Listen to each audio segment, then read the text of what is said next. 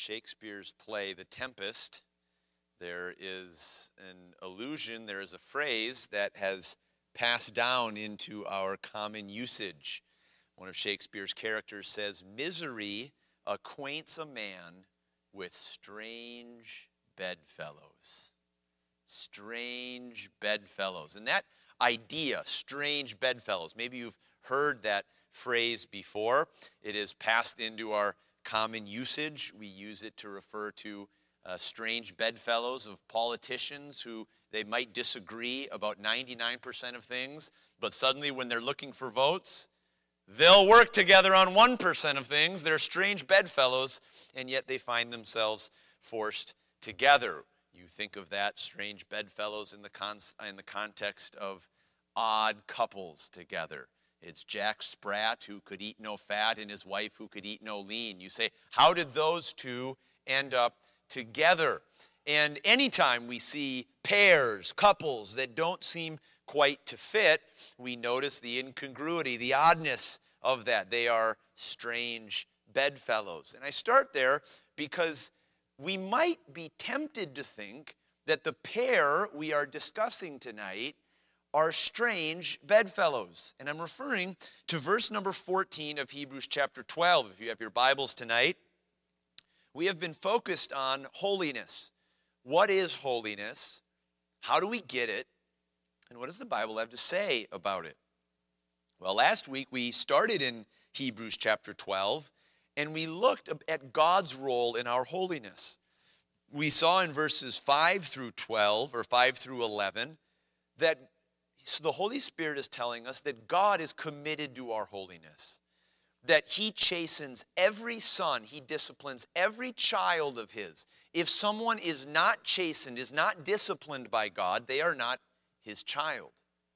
God disciplines every child of His. Notice in verse 10, He for our profit, He disciplines us for our profit that we might be partakers or sharers in His holiness. God is committed to make you holy if you are one of His children. You are holy in your position before God. If you're a Christian tonight, you are holy. The Holy Spirit has entered into you. He has sealed you. He has regenerated you. You, at your inmost core, are holy in your position before God. And yet, we are being continually exhorted in the Bible to also be holy practically, to take what is true inwardly of us, we are holy, and bring it out to every aspect of your life practically, so that you are not holy only, if you will, in a kind of theoretical way, but in a very practical, daily way, so that your words can be said to be holy words, that your actions are holy actions, your thoughts are holy thoughts. That is, they reflect the character of God Himself.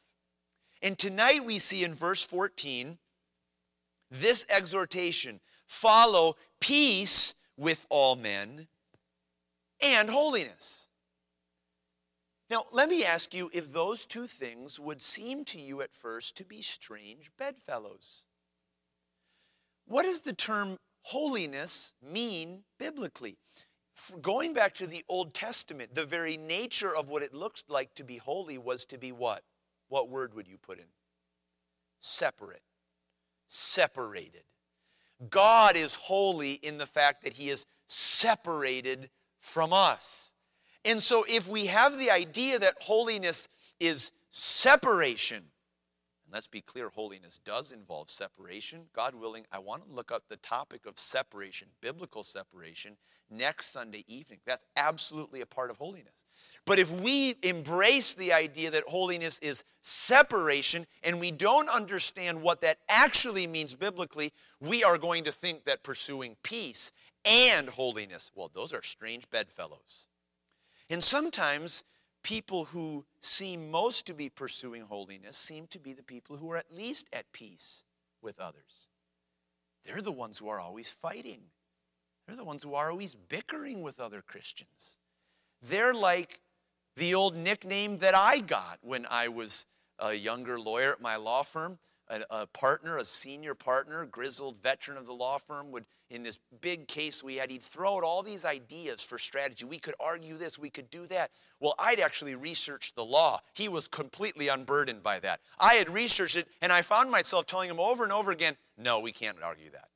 No, we can't. That's not going to work. No, judge isn't going to accept that argument. And finally, in kind of just a frustration, says, uh, is just like, okay, Dr. No. And I started getting known as Dr. No. He said, tell me what I should actually do. But it seems like sometimes those who think holiness is only about separation are just Dr. No's. Everyone around. And, and they can cloak it in, well, I'm just earnestly contending for the faith. Well, I'm just standing resolutely for the truth. Well, I'm just pursuing holiness. But you know, friends, actually, peace and holiness, pursuing peace and pursuing holiness, are not strange bedfellows. I think we're going to find tonight that holiness and peace with others actually go hand in hand. You can't have holiness before God unless you're pursuing peace with all men. They're actually not strange bedfellows, they are completely connected to one another, both biblically and in the context that we have here. Tonight, in a message, I'm just going to entitle Peace and Holiness. Peace and Holiness. I want to challenge your notion of what it is to be holy and how it relates to your pursuit of peace with all men. Three things we're going to look at tonight. First, a command. Secondly, the connection between these two, what could seem to be strange bedfellows.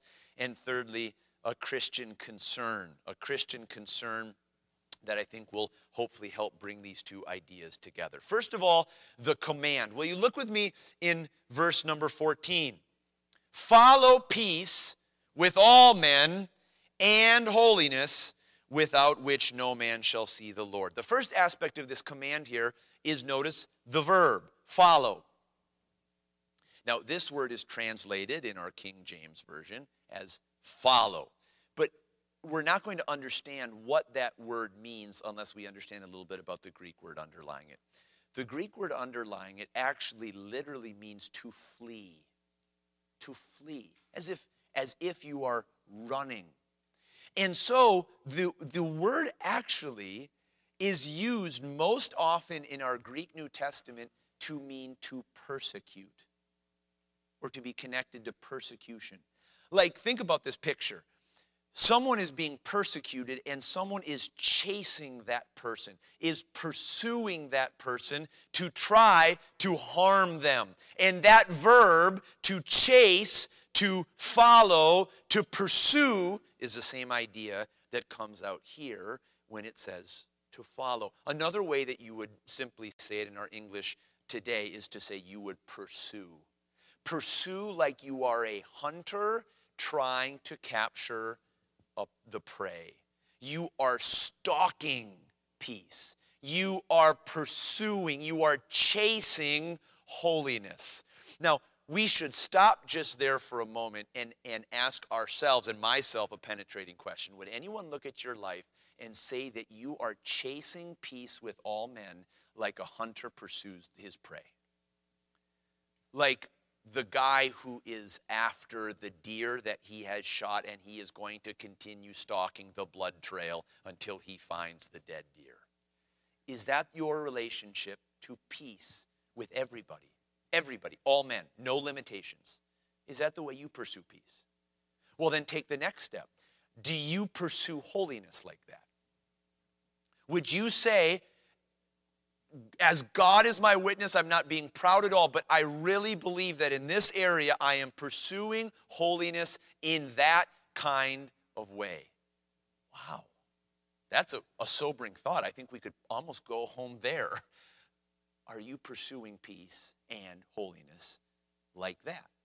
Well, let's notice what he's asking us to pursue. We are to be chasing, stalking, pursuing, first of all, peace. Peace with everyone. Now, we often, when we come to passages like this, do we often think about the exception before we think about the rule? You hear pursue peace with everyone, you say, whoa, whoa, whoa, whoa, whoa. Uh, there are exceptions, aren't there? Well, let me assure you, there are. Romans 12 says, if it be possible, as much as lieth in you, live peaceably with all men. Okay? There are some people out there that do not want peace, and there is no amount of effort that you can do to be able to make peace with them. And Paul is being clear I'm not talking about them. As much as lies in you, if it be possible. Okay? So there are two limitations. One, is it possible? And two, is it possible as much as lieth in you? But let's set that aside for just a moment. Notice what he's just saying. The rule is pursue peace, pursue it, chase it. You may not be able to catch it in certain circumstances, but don't just look at it and say, well, it's not worth trying. Pursue peace with all men. Now, notice why he has to use the word pursue, chase, follow, because peace doesn't happen just simply of by nature. There was something I came across as a remarkable statistic. Do you know it's been calculated of the past 3,400 years, of the past 3,400 years, how many years do you think humans have been at peace? Of those 3,400 years, how many of those have there been no recorded warfare, wars during that time period? I have here 268. 268 years. Of the last 3,400 years of human history, 8% of recorded history. In the 20th century alone, friends, it's been recorded that there have been 108 million people killed in war. 108 million people killed in war of some kind in the 20th century. Astonishing numbers. That is because humans are not given to peace. Humans are not given to being at harmony with one another. Our brokenness, our sin nature, our pride, our flesh pushes back against peace. It does not pursue it. And so, therefore, Scripture tells us chase it, pursue it, pursue peace with all men. Notice the second thing that he says pursue holiness. In other words, we can also equally say holiness doesn't come naturally. Holiness is not something that simply you say, Well, I'm a born again child of God. I'm positionally holy before God. I'm holy on the inside. Therefore, I can kick back and not worry. My father used to say, You are as holy as you want to be. And that's exactly true in this passage. Pursue peace, holiness. How holy do you want to be? How much like Jesus do you want to be? Notice he gives here the, the reason for our pursuit. Follow peace with all men and holiness, without which no man shall see the Lord. This has caused the expositors some challenge. What does it mean that without practical holiness that you are pursuing, you will not see the Lord? Well, it seems to connect to what Jesus says in the Beatitudes Blessed are the pure in heart, for they shall see God.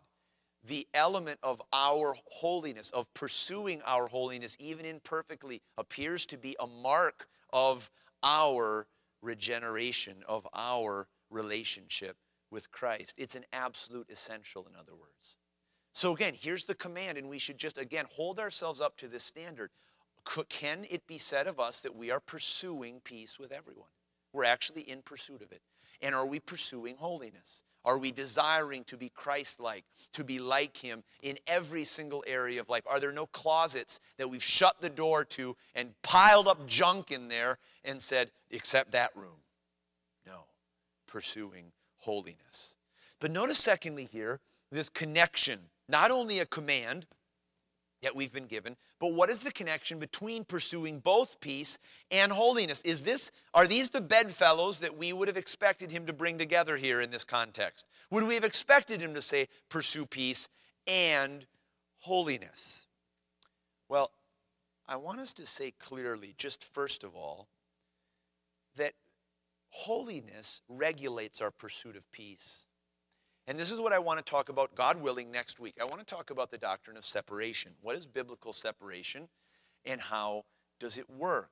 There is a role in which we must step away from peace with someone in order to preserve truth. There is a biblical doctrine of separation, and it, there is a, a, a, a place for holiness to regulate peace. I'm not going to cover that tonight. What I want to cover is how the pursuit of holiness requires the pursuit of peace. What is the connection between pursuing holiness on the one hand and pursuing peace on the other? Here's one thing that we can say clearly the connection between the two. The connection between the two, first, is that God commands both. God commands you to pursue holiness, and He commands you to pursue peace. These two things, we could say, have some connection to the great two commandments in the law. Jesus says, Love the Lord your God with all your heart, with all your soul, with all your mind, and all your strength. He tells you to love God. And did you notice what the second commandment is? The second commandment is like unto it, it's similar to it. And what is that? Love your neighbor as yourself. That the vertical relationship with God is commanded to be like unto the horizontal relationship with others. God commands us to pursue holiness and to pursue peace. Jesus puts these two things back to back in the Beatitudes. Verse 8 of chapter 5 of the Sermon on the Mount, Matthew 5. Blessed are the pure in heart, for they shall see God. What is verse 9? Blessed are the peacemakers, for they shall be called the children of God. These two things never need to be in opposition to one another. Rightly understood, they are simply back to back, they are cousins. Now, why is it that these two things are equally commanded? Well, the second thing we can say is that, that peace, the pursuit of peace, is a criteria for holiness. In other words, you cannot be like God, you can, and you cannot be right with God if you are not pursuing peace with other people. Jesus made this very clear in the Sermon on the Mount. Listen to what he said in Matthew chapter 5. He said, Therefore, if thou bring thy gift to the altar, and there rememberest that thy brother hath aught or has something against thee, you've committed some offense against him, and it comes to your mind as you are there ready to offer your service of worship to God at the altar. Listen to what Jesus says Leave there thy gift before the altar and go thy way. First be reconciled to thy brother, and then come and offer thy gift. He says, Do you want to be right with me in the way you worship me? Then you better be right with the person that you've, that you've done wrong against. And we could say that would be true for all of us. Do you want to have a relationship with God that is marked by holiness? Then what are you doing to pursue peace where your offense, where your offense has harmed someone else? Go your way, be reconciled, pursue peace, and then come and offer your service of worship to God. Jesus says something similar in Matthew chapter 6 after he's taught us what it is to pray. Listen to what he's, these words in verse 14 and 15. For if ye forgive men their trespasses, your heavenly Father will also forgive you. But if ye forgive not men their trespasses, neither will your Father forgive your trespasses. He says, Do you want to have a relationship with me? Well, your relationship with me is going to depend on your treatment of other people. If you have a heart of forgiveness toward others, I will extend a heart of forgiveness toward you. We will have fellowship with one another. But if you will not extend a spirit of forgiveness, if you will not reflect my character, then you will not experience my gracious character toward you. What, is, what, is, what a remarkable thing, what a sobering thing that Jesus says to us. Holiness. God, I want to be like you. Then God says, Well, what are you doing to pursue peace with those whom you have wronged? Are you pursuing peace with them? And are you pursuing peace with those who have wronged you? Either way, Jesus is saying, make sure you understand that your relationship with me is directly conditioned on how you pursue peace with those around you. Jesus is laying this out as a criteria for us being like God. And this is not just for those who are within our sphere of friendship, not just those who are within our church body here at Straightgate. You remember what Jesus said also in the Sermon on the Mount in Matthew chapter 5 and verse 44. But I say unto you, love your enemies, bless them that curse you, affirmatively bless them. Do good to them that hate you, and pray for them which despitefully use you and persecute you. Why? That ye may be the children of your Father which is in heaven. What's he saying? what is, what is holiness? Have you ever seen a, a, a son who had said he's a chip off the old block? What does it mean? He looks like his dad. Jesus says, Do you want to be a chip off the old block? Do you want to look like your dad? Then love your enemies because that's what your dad does. Bless them that curse you because that's what your dad does. Do good to them that despitefully use you because that's what your dad does. Listen to what he says. He says, For he makes his sun to rise on the evil and on the good, and sendeth rain on the just and on the unjust. Do you know what it is to pursue peace with all men? It's to pursue peace with your enemies, to love them, to bless them, to do good to them, to pray for them. You want to be like God? That's what holiness is. Christ like, being like Him, being a chip off the old block, having His life and His nature in, invade every area, every area practically of your life. God says, You want to do that? Well, you better pursue peace because that's what my character is. And isn't that what Jesus came to teach us? Why does, he bless, why does he say, Blessed are the peacemakers, for they shall be called the children of God? Because the Son of God came to earth to be what? A peacemaker. He came to be a peacemaker. And if you want to be like him, you'll be a peacemaker. That's what you'll be. We always are to be pursuing peace with everyone. In fact, listen to James chapter 3. James 3 describes the wisdom that is from above, God's wisdom, divine wisdom. And what does he say? Again, putting these two things back to back. The wisdom that is from above is first what? Pure. And then what? Peaceable. Pure, peaceable. Holiness, pursuit of peace. These things are not strange bedfellows. They're part of our calling as Christians to be holy. And therefore, if what God has joined together, if we could say, let's not let ourselves put asunder. Let's not let people put asunder. You see, one of the most important things that we forget about when we're not pursuing peace is that we're forgetting what is, I think, the greatest obstacle to our holiness. It's pride. It's pride. What was the great sin of the Pharisees? The Pharisees embraced being separated.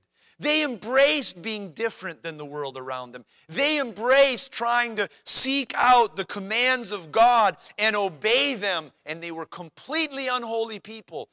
They looked at Jesus and said, "You're a friend of publicans and sinners." And that was that was an insult to them. You hang out with reprobates. And they could not if you would have asked them, "Is that holiness?" They would have looked at the holiest man who ever lived and said, over my dead body. That looks nothing like holiness. That looks nothing like the separation of God we see in the Old Testament. And what did they miss? They missed that it was their own pride. They missed that they were the ones who were standing up in the temple in that story that Jesus told in the book of Luke and looking at that, that publican and saying, God, I thank thee that I'm not like this guy over here when inwardly they were just as reprobate. They were just as vile. It was their pride that held them up in their own minds and in their own hearts and reflected their own unholiness. And so often, when we adopt a kind of mindset that says we are the people and wisdom dies with us, we are the ones who know exactly what God is saying. We are the ones who are walking exactly in that. We are not pursuing peace with other people. We are content to just chop relationships off and content to just be doctor knows in every circumstance of life. What is it? We're just reinforcing our pride. We're just reinforcing this, this view of looking around at others and saying, Aren't we so good? And we fail to realize that that wisdom is not from above. Because the wisdom that is from above is pure and then it's peaceable and it's gentle and it's easy to be entreated. You remember in the Old Testament, in, in Isaiah chapter 65, God is speaking to his people, these people who were filled with idolatry, who were filled with all kinds of abominable practices. And you remember that famous phrase that God use, uses of them? He says, These people stand off to themselves and says and say, Depart from me, for I am holier than thou. We get that phrase today, holier than thou, holier than thou. What is that? It is the people who, in their pride, don't pursue peace with other people. And in that pride is a barrier to their own holiness, to their own likeness to the character of Christ. Friends, do we understand that peace and holiness aren't strange bedfellows? If we want to be holy, if we want to reflect the character of God, it's going to come in the way we are peacemakers with other people. We pursue peace with all men, even our enemies. So, first, a command. Secondly, a connection. And third, will you notice with me a Christian concern? Now, here I just want to come into the idea that these first century believers would have had to come into. Remember last week we talked about the idea of who these people were? They were people who were being persecuted. They were people who were utterly being opposed for their testimony for Jesus Christ. And now I want you to see what they are being called to do pursue peace with all men.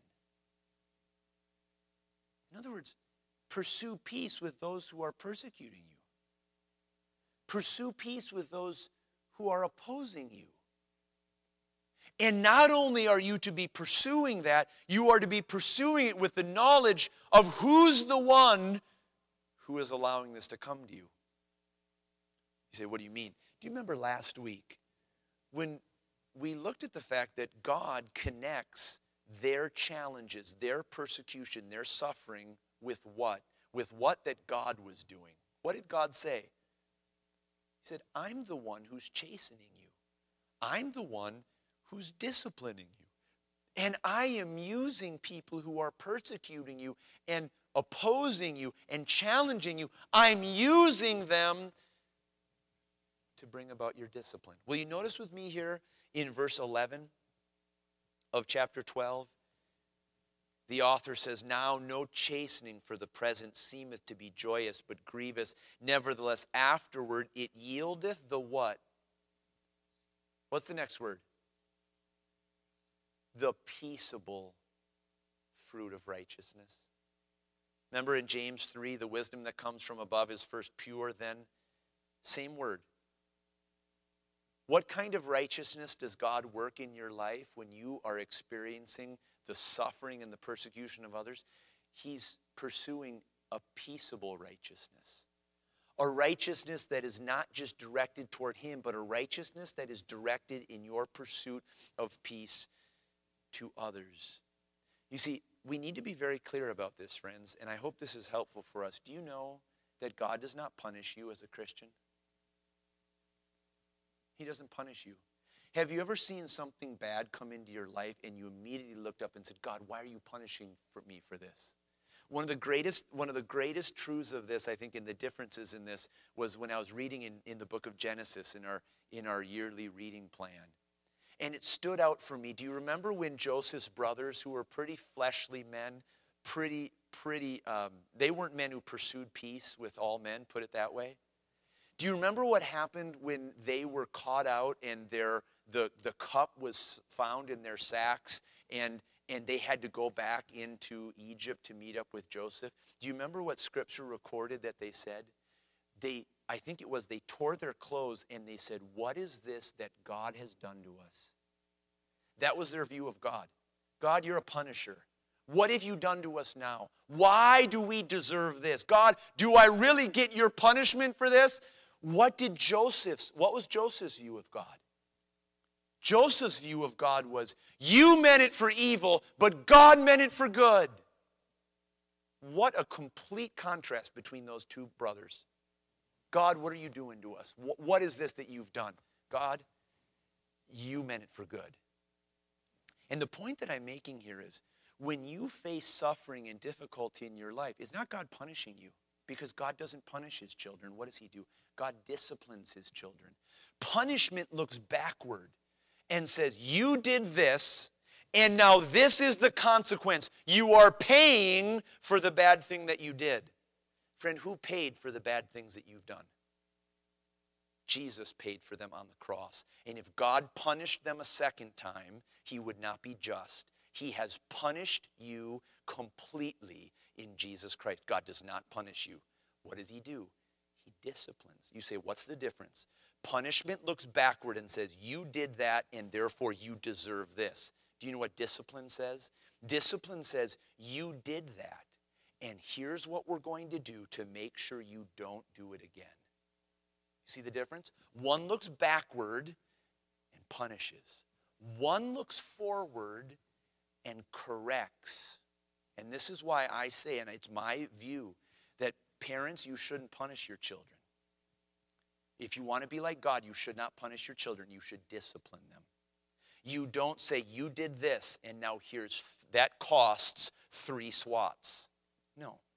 Your job is to say, You did this, and how are we wisely going to correct you to make sure you don't do it again? You see the difference? It's not punishment it's discipline, it's correction. And that's what God does with us. And the point here is that God is using human beings to make you holy. He's using human instruments to make you holy. In other words, there's a pastor that gave this wonderful picture on this. Maybe this will help you. Imagine that your life is a building. Have you ever seen even our church building here with scaffolds built up around it? That building is your life, your Christian life pursuing holiness. And I want you to imagine that your scaffold, the scaffolding around the, around the building of your life, is full of people. And what are they doing? They're working on your building. Some of them have a hammer and a chisel in their hands, and they're chiseling away. They might be your enemies, but whose chisel is in their hand? God's chisel. There are other people, it's your spouse. And there she is, or there he is on the scaffolding of your building, and maybe they're applying some paint. Whose paintbrush is it? It's God's paintbrush. There's the guy who cut you off on the way to, to, to work this morning, and you were tempted to get frustrated and lose your cool and lose your temple, temper. He's up on the scaffold too. He's working on your building. Who's working on your building? God is. Who is He using it? He's using the hands of the human beings that you come into contact with every day. They're up on the scaffold and they are working on God's behalf. He is disciplining you. He is correcting you. He is bringing you into the likeness of Christ with the hands of others. So, what's your concern? The first Christian concern is this What is God doing through the people around me? What's God doing through them? And that's what allows you to pursue peace with all men. What allows you to pursue peace with your enemies by blessing them and doing good to them and praying for them? Because you can say, God is doing something through them. God is using them right now. And so I pursue peace with them. I pursue love with them. I pursue their good even when they are doing me wrong. Why? Because they're up on the scaffold of my life and God has them at work making me holy. What is God doing through the people around you? Are you pursuing peace with them? You know, friends, I think one of the biggest things for us, practically speaking, is how are you pursuing peace with the ones who are closest to you? The wounds of our spouses, the wounds of our children, the wounds of our children, of our parents cut the deepest. They do.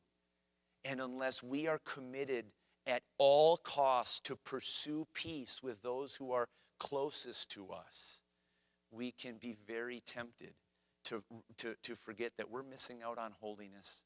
We're missing out on God's building project when we are not pursuing peace, a spirit of peaceableness, of gentleness, of, of being easy to be entreated with those that are around us. Friends, is your concern what God is doing in the lives of those who are around you for your sake? But the second thing here is look with me at verse number 15. After telling us to pursue, to follow peace with all men in holiness, he says, looking diligently. That's a participle. While you're pursuing peace and holiness, be looking diligently, lest any man fail of the grace of God. Literally, to fall short of the grace of God, lest any root of bitterness springing up trouble you, and thereby many be defiled. You say, what's the Christian's concern? His concern is what God is doing through others for you. But the Christian's concern is also what God is doing in others. He says, Look diligently lest anyone, us, fail of the grace of God. Why? Because holiness is a group project. Holiness is not something that you get by isolating yourself from the community of God's people, from isolating yourself from your relationship with others. Holiness is something that we are in it together as a church body for. And for you to pursue holiness for yourself requires you to pursue peace and see what God is doing in the lives of your Christians around you. Look diligently lest any man fail of the grace of God, lest any root of bitterness springing up trouble you, and thereby many be defiled. It shows us that our pursuit of peace is included in pursuing the holiness of one another so that we may grow in our holiness, in our Christ likeness together. Well, let me ask you tonight are you seeing peace and holiness as strange bedfellows? Are you seeing the separation of holiness as, as somehow a, a reason not to pursue peace with all men? Not if we're seeing the Bible together.